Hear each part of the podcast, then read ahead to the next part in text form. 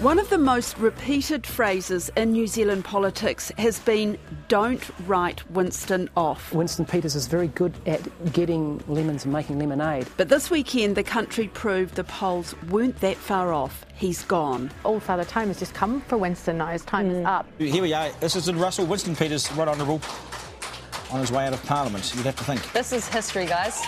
Winston Peters exits Parliament the same way he arrived and survived, scrapping. You're talking drivel. If you're going to base your question on you know, numbskull uh, information, then I'm not going to bother to answer you. We're going to have um, the shadow leader yeah, throw fatty out. I'm not answering to you because you're no judge and you don't know the law. You're not. That's clear as that. Mr. Peters, why is it necessary for. We're ready to rumble. I'm Sharon Brettkelly, and today on The Detail, I'm talking to the only current parliamentary reporter whose beehive service matches that of Winston Peters, Newstalk ZB's political editor Barry Soper. He's got plenty of anecdotes about the political life and personality clashes of the colourful MP who entered Parliament in 1979. And he thinks the beginning of the end came three years ago after the last election. I think his supporters were so disappointed after the last election. Um, here he went with a party that had about 10% less than the National Party, and his supporters, I suspect, would have expected him to go with National. He decided he, in his infinite wisdom, would go with Labour. And there's only one reason he did that. He can't stand Bill English, and neither could he stand Paula Bennett. Uh, so there was no way in the world he was going to go with National. And he anointed Jacinda Ardern as the Prime Minister. Uh, I would love to know, and of course he'd never tell you, does he rue the day now, given his criticism of Labour and the lack of experience? Well, he chose them, uh, so he had to live with them. But also, do you think that that criticism as part of his undoing. People just couldn't swallow. They get tired of it. Yes, exactly. It's formulaic for Winston, really. When when you see him in a government, uh, and of course he was with the Bolger uh, government as the treasurer. And when Jenny Shipley took over, you know, he decided he didn't like the cut of her cloth and started vehemently criticising her and her government and eventually was sacked. With Helen Clark, he was actually a good, very good foreign minister, I felt. Condoleezza Rice used to bat her eyelids at him. I've and, seen um, pictures of them giving each other a big hug. Absolutely. And, you know, that was the first time that the Americans had said that we were allies rather than very, very, very good friends.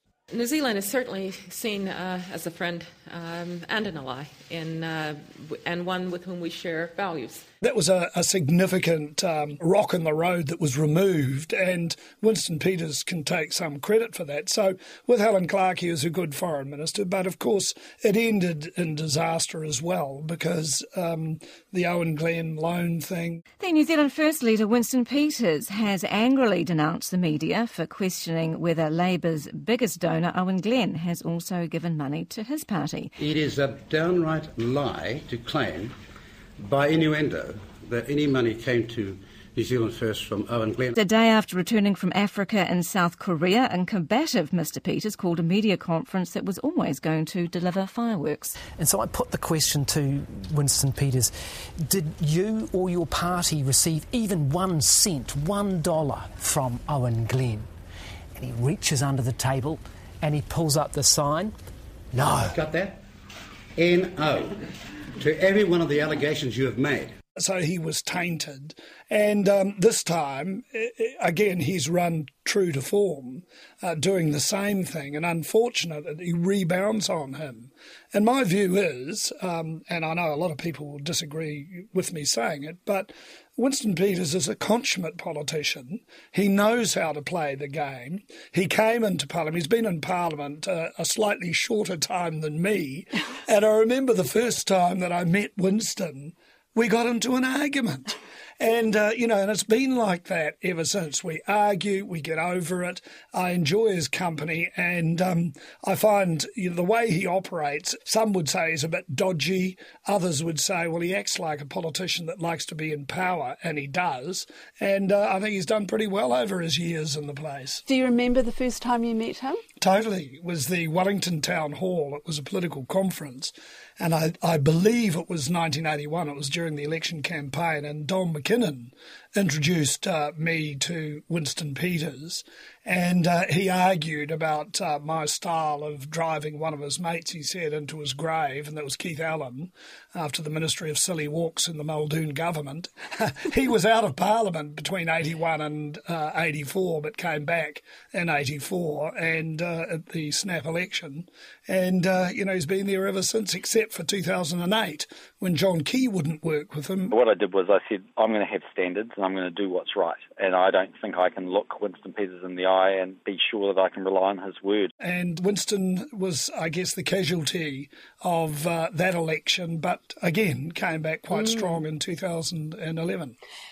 And so you you know him pretty well. Uh, yeah. Or would you say you do know him pretty well? Oh, know him very well. Yeah, okay, yeah. so is he the person that we all see? Is he that public persona? Is that Winston Peters? Um, there's a lot of theatre in politics with Winston, and uh, he reminds me of going back to somebody like Rob Muldoon. Uh, if you were an outsider looking at Rob Muldoon, you would say that um, Muldoon simply doesn't get on with the media. He doesn't like the media. He scowls at the media. The true numbers are higher. Prime Minister, this is not, not, a statement that I was questioning how you much about. higher. With respect, Prime Minister, this yes. is not the statement that I was questioning well, you about. With, with, I would like to with put one respect, last point to you. With equal respect, you are not asking me the questions that you were kind enough to put to me so that I could get technical advice on. Prime Minister, I, I will not, I will have not have some smart aleck interviewer changing the rules of the game halfway through, Mr. Walker. In a private capacity, Rob Muldoon actually liked the media. I used to go up and have a drink, have a scotch with him and talk politics. And I was a young journo, you know, and he used to give you the time of day, mainly because I think he was very lonely. And if you look at Winston, it's not that dissimilar, that he scowls publicly at the media. There's some that he doesn't like. One thing he does like is respect, and he sees these young whippersnappers he believes that don't give him enough respect But as a rule, Winston gets on well with the media, and when you have a, um, for example, a, a, press gallery party, uh, Winston's always the life and soul. He likes being ribbed. He likes uh, a bit of cut and thrust debate. Uh, so he's a very different person from the one that you see out on the hustings. And so is he? Because I was going to bring up that whole media, his relationship with with journalists. It's been it's always been pretty stormy. Do you feel he's justified in some of those, you know, quite controversial criticisms. public criticisms? Yeah. Yeah, I do. Yeah, I think, um, you know, there are certain aspects of, um, and in fact, I was a witness in a court case relatively recently uh, where uh, Winston's um, pension details were uh, leaked during the last election campaign. And, uh, you know, it, they were done with malicious intent. There was no doubt about that. That um, Bill English the week before had said that um, cut out the middleman, basically get rid of Winston. Uh, and lo and behold, uh, this leak of his pension details comes out. And uh, it was done. It was a political move uh, even though everybody denied it. Uh, certainly, he had good reason to be annoyed by it, and he felt that his integrity was being impugned. And uh, indeed, it was. Uh, they wanted to discredit him and say that uh, he was taking a backhander, knowing all along he was ripping off the welfare system. Well, you know, honestly, a man on the salary that Winston was on, I don't think he has to worry about uh, looking for a few bob extra every week. Mm. But what about the most recent one where he took he called Jack Tame James throughout? it's all well and good you know, to look back at things in, in retrospect, James, isn't it? James, James, don't try and don't My try name and is Jack. be don't try and be a Philadelphia lawyer with me. I've been around a long time. That was an ambush. They got Winston along to talk about the stock boat that had mm. capsized.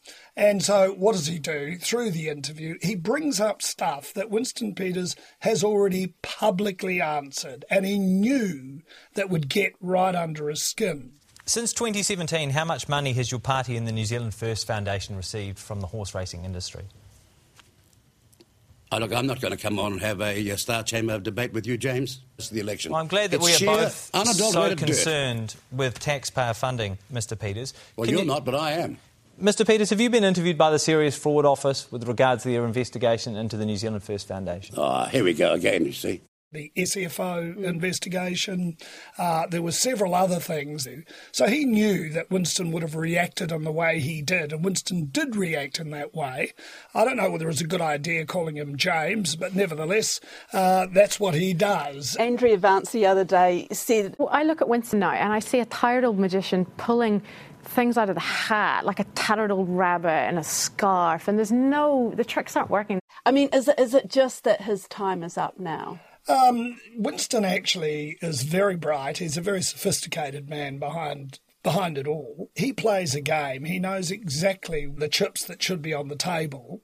Um, but I think on this occasion, there's been so much going on around him. And I think one of the biggest mistakes that New Zealand First was responsible for was the Provincial Growth Fund, uh, because it was painted as a political slush fund from the beginning. So uh, I think that's one of his mistakes, but um, he's had a disruptive campaign, like they all have, that um, he loves getting out on the campaign trail.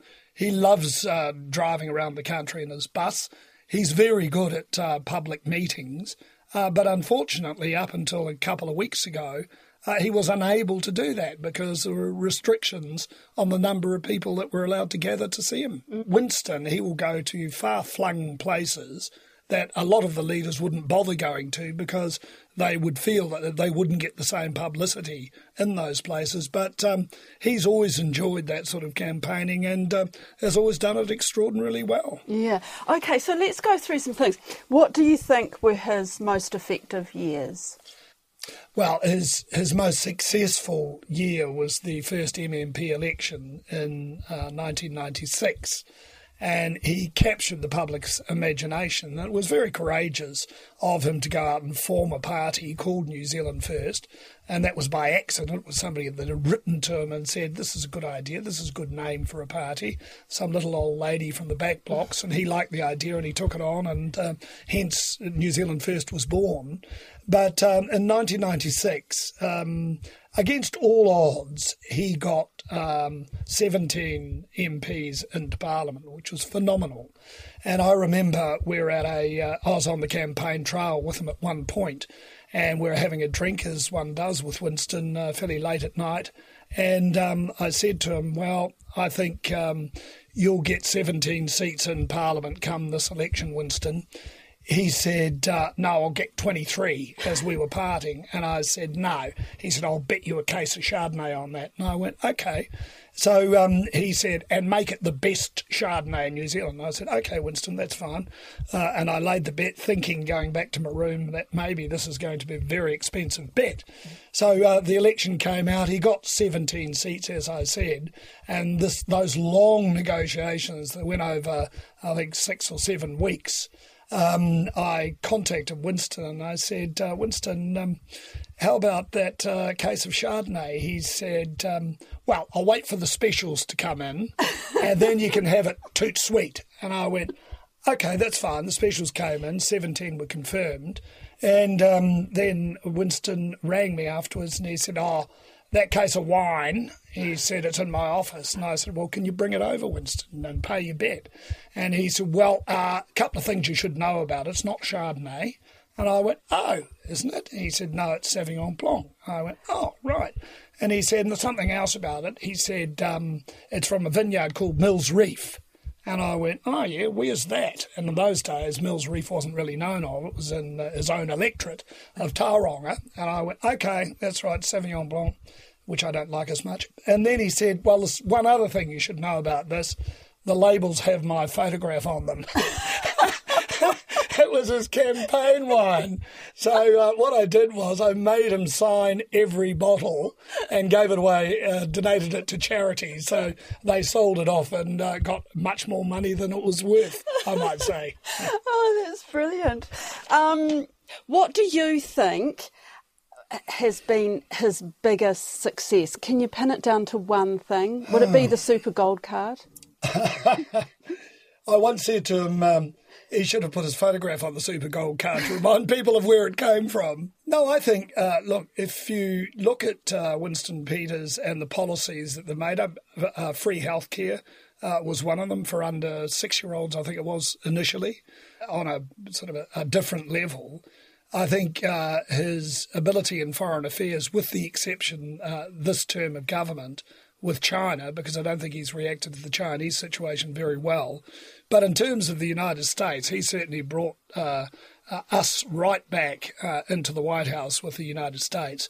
So I think you know he's done pretty well uh, on the foreign foreign affairs front.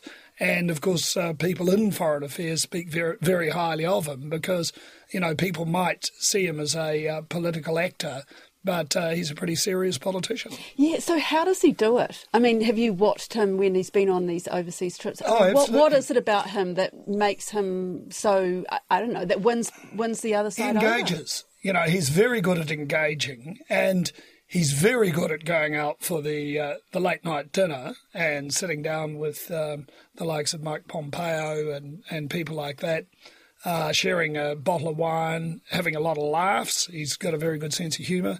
And um, you know, I think I think that's uh, a great strength of uh, Peters. Uh, and, um, you know, as Chris Carter said to me this week, and of course, he's no friend of Winston Peters, the former Labour minister under Helen Clark, he said to me, he said, uh, Parliament will sorely miss Winston Peters, and I think I think Parliament will because he's a character, and we've got too few characters in Parliament at the moment. Uh, failures? What would you say his biggest failure has been? yeah,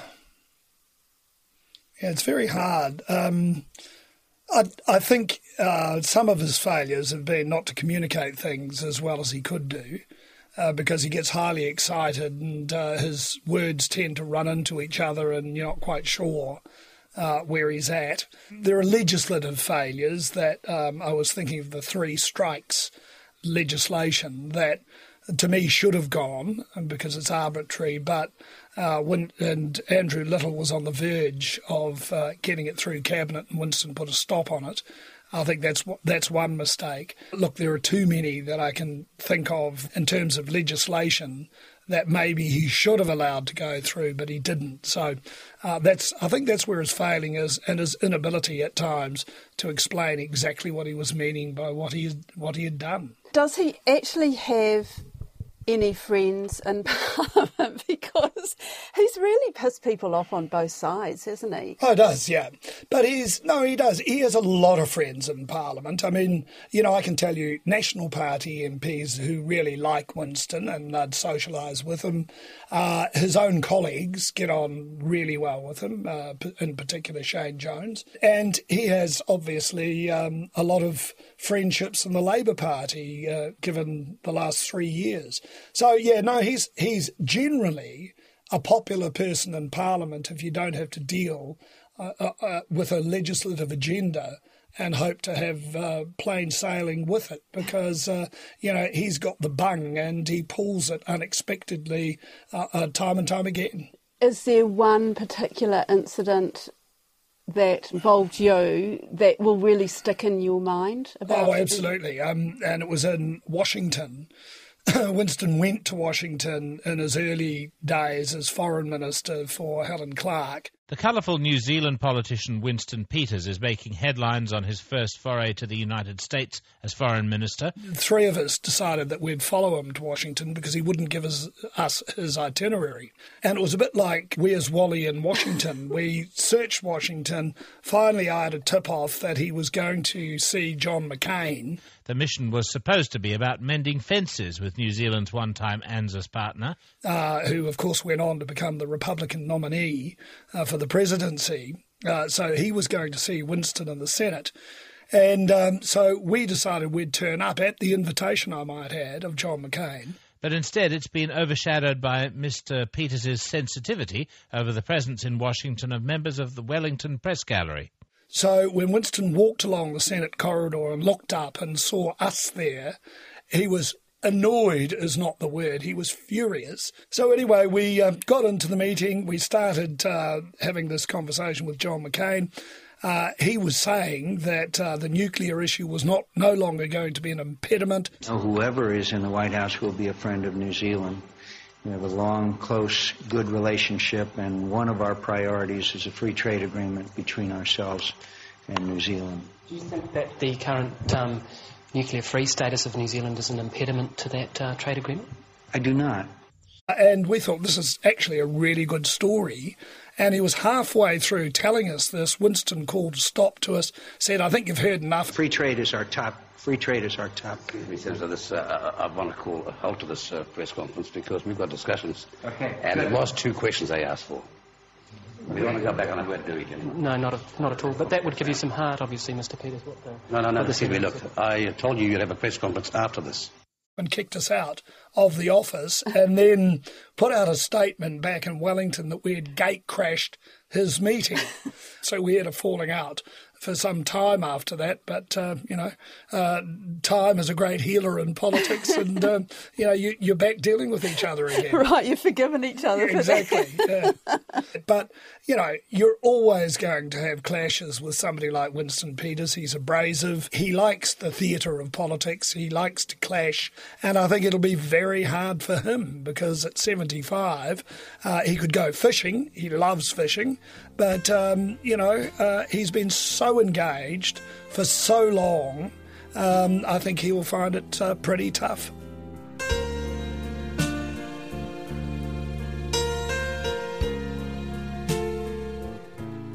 Can New Zealand First survive without him? Can it go on?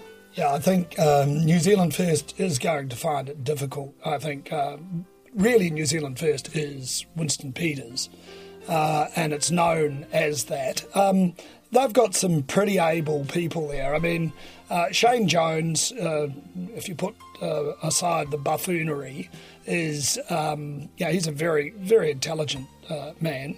And of course, he had that provincial growth fund to play with this year uh, and announced that he was the prince of the provinces time and time again. But I think uh, one person that may have been overlooked that uh, could certainly be a potential leader, uh, but it's whether the public would see it the same way, is uh, Tracy Martin. I think Tracy Martin has been a very good minister, uh, very level headed in the face of uh, some very difficult times. Ron Mark would like to think he would make it, but I don't think he's he would cut the mustard. But if uh, Tracy Martin, if she could rebuild the party, I think uh, she could uh, become quite a formidable uh, person in the political uh, scene. So that's it for Winston, or is it? For 27 years, there's been one party that's been prepared to question the establishment and challenge authority. And tonight, more than ever, that force is still needed.